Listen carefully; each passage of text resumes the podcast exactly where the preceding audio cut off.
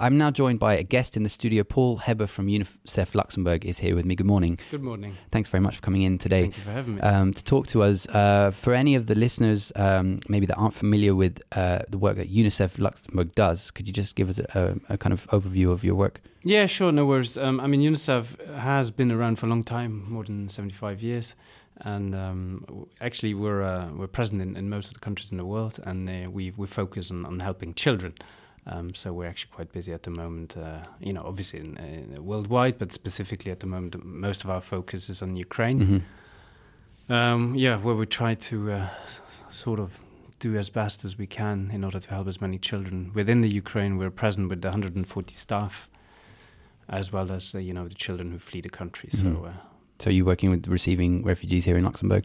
We don't do that specifically, okay. but we do help them to get here um, as safely as possible. And we we're, we're, mostly present within the Ukraine, so um, we've been there for a long time in the east, and now we've moved our activities uh, more towards the west. You know, as um, you know, as as is needed. Mm-hmm.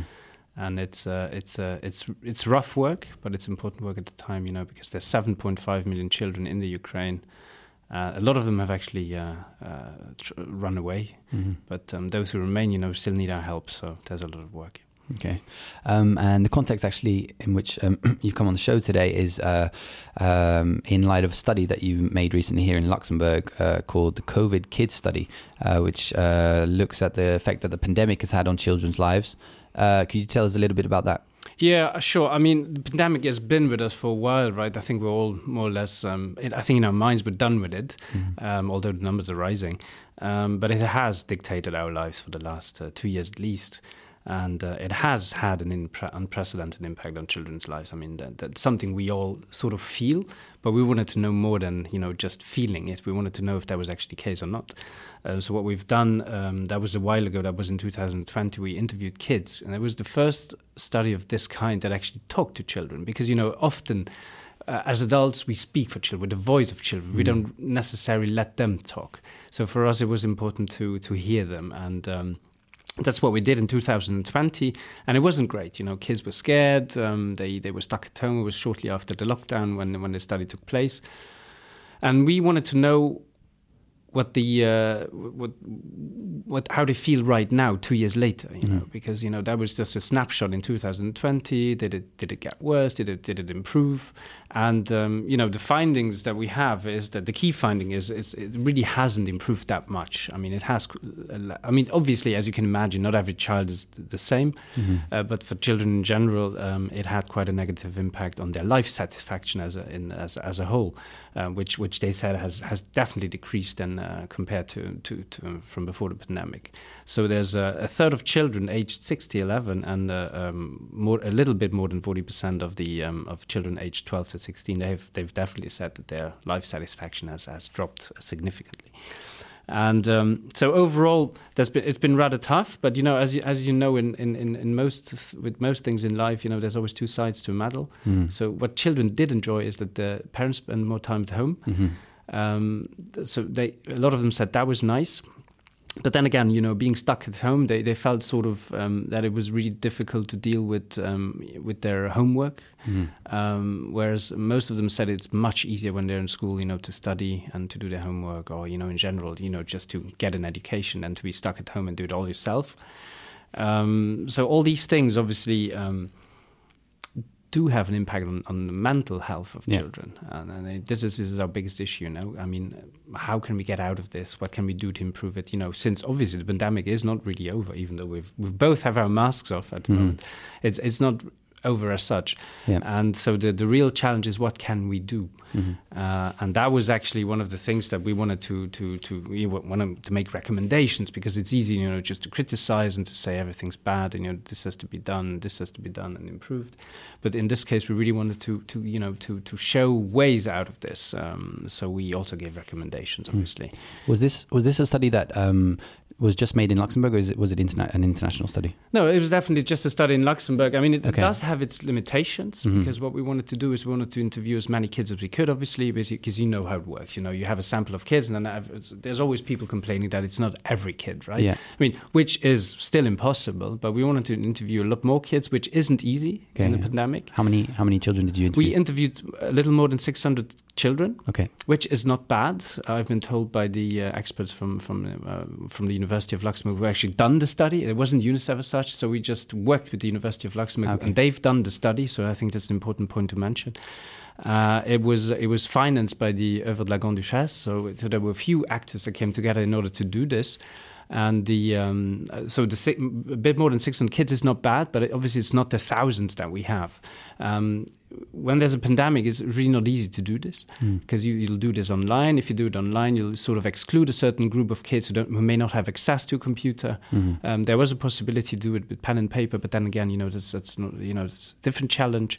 But the, the real problem is we didn't have access to most of the children through the school system in Luxembourg because the um, uh, the um, Ministry of Education uh, didn't didn't want us to do it. So we had to go through private schools, you know. Um, so it, it's a different. It's not necessarily the biggest group of kids in Luxembourg, so so that's one of the limitations. But it still gives you an, a really nice idea of what's going on, Mm. you know, because you know children are children and they're not really not that different. I mean, we we know that from our work anywhere in the world, really. Yeah. What was the what was the age um, kind of spread of the children in the study? It was from six to sixteen. Okay. So that's that's a really nice uh, age group, I would think. We, we actually separated them two groups: six till eleven and twelve till sixteen. Yeah. Uh, so sort of what we call primary school and secondary school, yeah. that sort of thing. And um, yeah, but the um, uh, there w- there was some difference between boys and girls, difference between age groups, but in general they were sort of aligned. Uh, and um, so it's it's been a rather interesting. Uh, thing to do and we've been told that it was actually the first study uh, to where kids were actually listened to Mhm. uh, and um, and we uh, and they could voice their own opinions because one of the things that adults tend to say is that when a child says I feel or I think or I believe there's like yeah it's just a child so what what does he or she know Mm. and uh, they know very well what they know Mhm. they uh, they have the emotional intelligence and, and much more than that to to actually voice their opinions quite well and I think uh, as UNICEF it's really important and to, specifically to us it's very important to listen to, ki- to kids not Mhm. just to you know to pretend that with their voice but really to listen and that's what this study I think what made this study so interesting Yeah. And what what were the questions that were being put to the children? Was it the same for every child? A, kind of survey list of questions? Yes, yes, Yeah. absolutely the same questions. Obviously, otherwise it's impossible to compare. We tried to get as close to the first study, you know, but it, that wasn't always possible because you wouldn't necessarily interview the same kids, so you wouldn't have you would you couldn't really compare those two two Right. sets. Um, but you know, those are always you know that's that's how it goes, Mhm. right? I mean, sometimes. Um, uh, sometimes it's easier than others, uh, but in general, um, it was just a you know easy to understand question. How do you feel? Mhm. Uh, how did you feel when you had to stay at home? Were you scared? A lot of children, you know, actually were actually quite scared in terms of I don't want to to uh, give the pass on the disease to to any of my family members. You know, especially at first, you may remember in 2020, we all thought it was. More, we all were under the impression that elder people were a lot more uh, at risk than, than younger kids. So that, that was definitely something that they thought about quite a bit. They gave it quite a bit of thought, and um, the um, one of the the outcomes is that. Um, that we, we, we don't just have to support the kids, you know, mentally, but we also have to support the families. We Mhm. have to support uh, family structures, you know, Yeah. because obviously children, you know, for them it's their world. It's it's it's what it's all about. Um, so it's not just because we put a lot of pressure on schools. Schools they have to do so much nowadays, right? Mhm. You're like um, they're the solution for everything, right? They don't just teach your kids, but they have to educate your kids. So Mhm. there's a lot of pressure on them. But in this case, it's also quite important to to to sort of strengthen families, um, to give them the tools that they need in order to to be there for their kids as well as they um, they should be during Yeah. the pandemic. So, um, kind of as a result of the study, you came up with a list of recommendations. Um, what what did they include? Yeah, for us, it's it's quite important to to understand that a school is more than four walls. Um, it offers so much more than just an education. So sc- it's really important to keep schools open whenever possible. Um, and to have risk mitigation measures in place. Um, um, I mean, school is a place where kids socialize, they, they learn, they have meals, they get emotional and medical support. I mean, it's all sort of things nowadays. So, so that's really, really important. Um, then obviously it's really important to support the uh, educational actors, you know, because there's, as I said, there's a lot of pressure on them to to to be more or less the solution to everything. Mhm. Um, so we have to to, to help them. Um, we have to, in a, in return, they have to make sure that the homework, for instance, children receive is something we've noticed during the study is adequate to the situation that they're in. Because a lot of children felt completely overwhelmed at home to deal with their homework. So it really has to be adapted a lot of children had a lot of homework while they were at home and, and felt that they didn't have enough time to deal with, with you know the pandemic on an emotional level. So mm-hmm.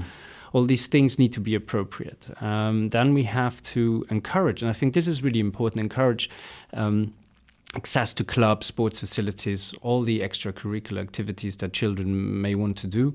It's really quite important because, you know, obviously you have to make sure that social distancing measures were in place and all that stuff. But uh, it's really important to counterbalance um, all the, the activities that they may do alone at home, you know, when they just sit there and, you know, don't really know what to do with themselves. Um, and then, as I said, you know, families really need our support. Um, if families don't have the support that they that they need in order to deal with the whole pandemic on an emotional level, I mean, how can they teach their kids? Mm-hmm. Uh, so that's that's really important. Um, and then, in the uh, uh, last one would be just you know have us as a society invest in structures. Um, that enable meaningful consultation with children. So you know all the you know, um, you know it's difficult to pinpoint what that should exactly be, but it's, I think it's quite important to to have a place where kids' ideas, concerns, fears, hopes, or any solutions that they may have um, should be heard. Mm. So that and, and that isn't necessarily just uh, you know in, at a school level. So um, there's there's quite a few things that we could do and should do, and I'm I'm sure some of it is already being uh, thought about. Implemented, yeah. Are you going to take these um, findings to uh, to the government, to the Ministry of Education, or to policymakers in in general? Are they going to be presented somewhere so that maybe they can be? We usually considered? do. They, yeah. they they they should be aware that we've been doing this uh, this uh, this survey, um, this study. Um, so it's something that we, we are in contact with uh, uh, local actors, obviously, because it's important, as I said, not just to talk about it, but to make sure that you know the, all the work you know actually um, has has an impact. Mm. So that's certainly something we, we do already do, and something we'll try to um, do even more in the in the in the near future. Okay, um, I'm sure there's people listening that would probably be very interested in kind of reading deeper into this study. They can they find out more on the UNICEF Luxembourg website? Yeah, they can find it on the UNICEF Luxembourg webpage, but they can find it on the University of Luxembourg webpage. Um, so um, so it's, uh, it's, no worries. I mean, it's a whole it's a whole report. There's a there's a shorter text next to it, and you know, for those who don't want to get into the details, because it's actually rather complex. Mm. Um, but yes, can definitely be found on our webpage. Okay, brilliant. Well, thank you very much for your time coming in today to tell us about that. Um, people can find out more info at the University of Luxembourg website or UNICEF. Uh, yeah, thanks very much, and see Cheers. you next time. Thank you very much.